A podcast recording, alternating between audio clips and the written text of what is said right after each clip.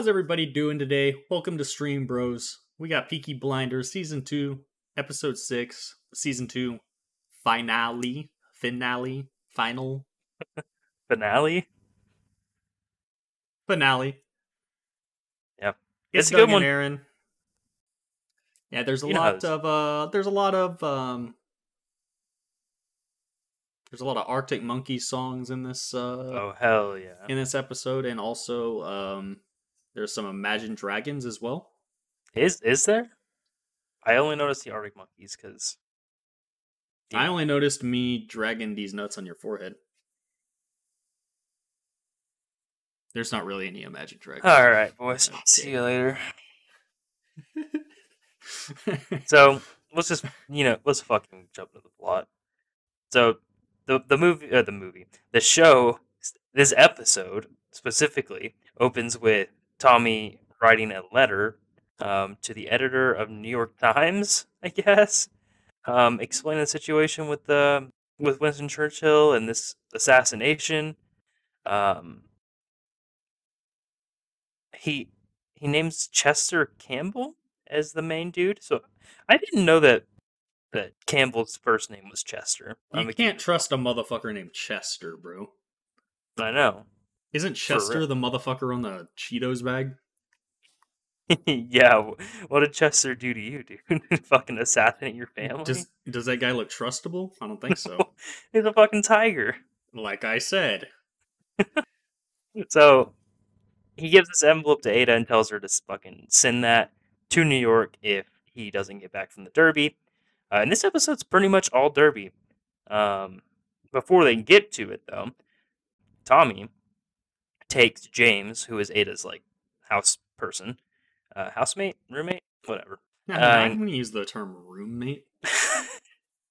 uh, he accompanies Tommy to Camden Town to have a sit down with Solomon and Solomon's, and Thomas tells him just to like just hang out outside, Nick, just sit down, uh, and stand around.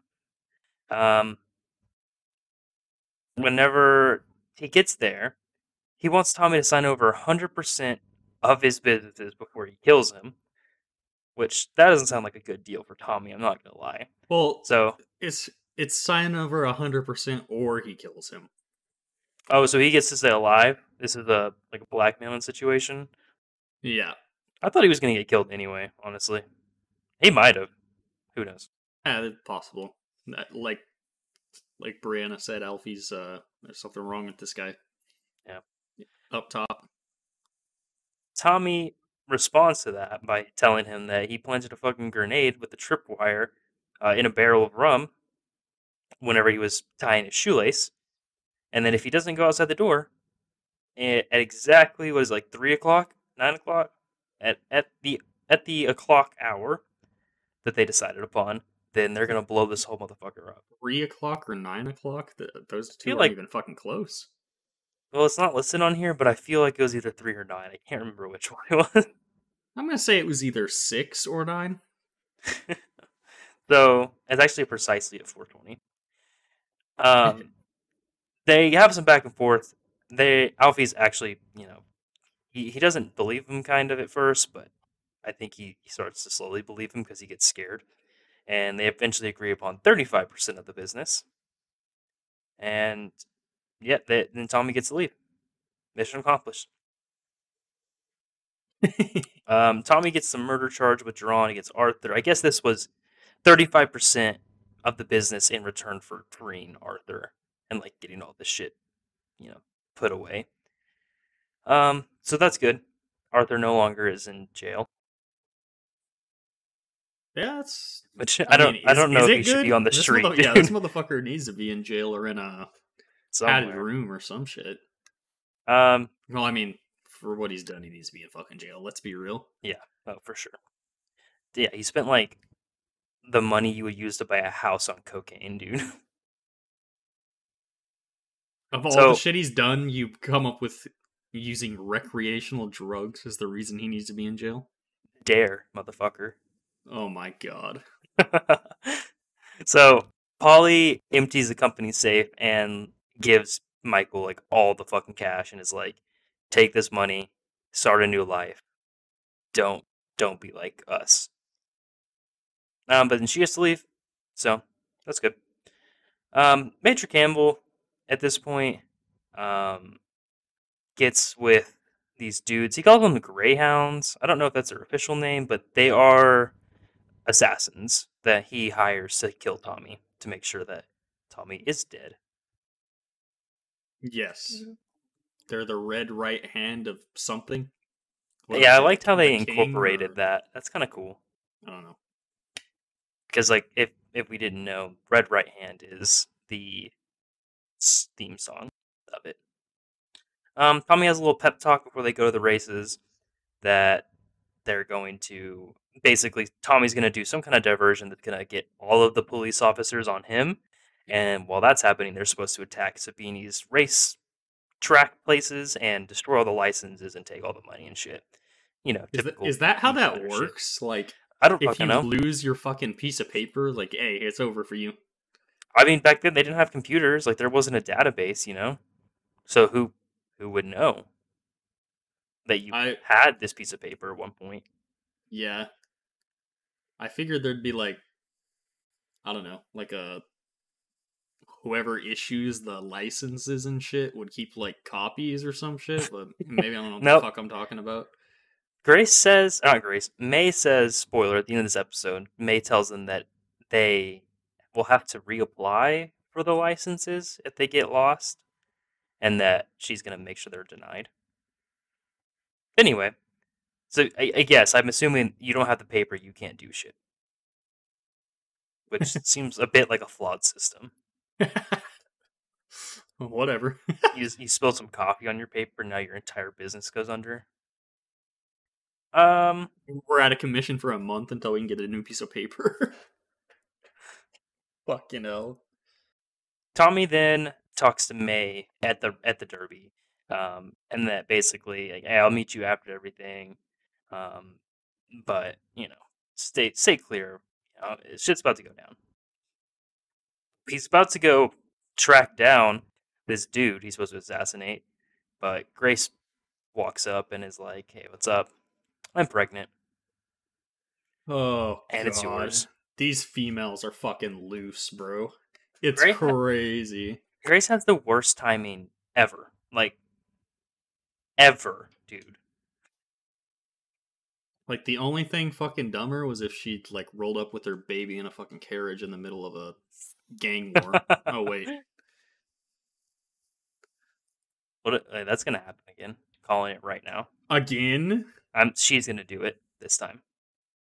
That's my prediction. Anyway, um, Tommy then enlists his secretary Lizzie to help him carry out his plan, but part of the plan is for her to be a prostitute again, and she's not into that. But you know, she's gonna do it for Tommy. She's able to uh, distract him. Get Henry Russell is the dude. Get him uh, into a private place, and Tommy assures her that he'll be there before anything happens. Uh, Let me just put this in a context real quick. The three women Tommy's been given the pipe in the last year are all in the same place right now. Tommy is in the thick of it. On the day he's supposed to assassinate somebody, Yes. it's not good. It's And never good of- for your your women to be in one the same place. And one of them's pregnant. And I mean, I wouldn't be surprised if multiple of these people are pregnant with Tommy's kids. I'm just saying. Oh god. I He's got like strong he's got strong swimmers. for sure. It's Tommy Shelby, dude. Christ almighty. Yeah. Because okay, here's my my I what reason I say that is Lizzie makes it a point to say that she's not drinking. I mean, she ends up she ends up drinking, but also so did Ada. But like, she makes it a point to say that. Um, it's just a weird thing to say. Just throwing that out there. Lizzie's pregnant? I don't know. I don't know if she is, but she definitely says in the episode like she makes it a point to tell him she's not drinking. I don't know. Hopefully it's John's. I don't think they're sleeping together anymore. John has an actually hot wife. Yeah. That's true. So Tom can't get to her. Uh, well, before he tries to get to her, he meets with Campbell in a, the little bar area, and they have a, pretty cool conversation, honestly, where Tommy's like, today one of us is gonna fucking die, and whoever it is, tomorrow they wake up in hell, motherfucker. it's awesome. They walk away. Tommy then tries to get to Lizzie, but he gets delayed. Um, who, you know, he was supposed to stop this from happening, but he it pretty much sets up for her to get sexually assaulted by this dude. People are just committed fucking heinous crimes left and right in this show, dude. Yeah. Like Jesus Christ. These I like it, but I'm tired of seeing this. You know, I like the show, but I'm tired of seeing all this bullshit happen.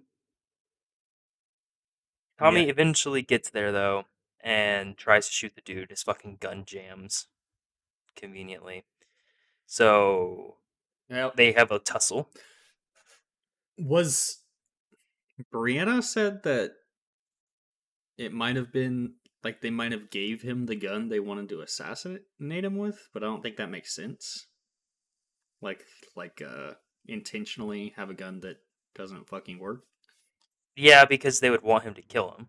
Yeah. they don't want so- Tommy to get killed by him. Although it would make sense for them to give him a gun though, because it would they could like planted to trace it back to a certain specific like Irish person, you know, and make it look like it was them. But it, yeah, it wouldn't make Um, sense for them to give one that jams on purpose. I'm not the most familiar with British revolvers in the 19 fucking 20s or whatever this is, but I'm f- I'm failing to see a mechanism for the gun to not function period. So, I don't know. Might be one of those for the show type things. Probably. um, they have a, a tussle. Eventually, Tommy's able to get the uh, own guy's own pistol and fucking kills him.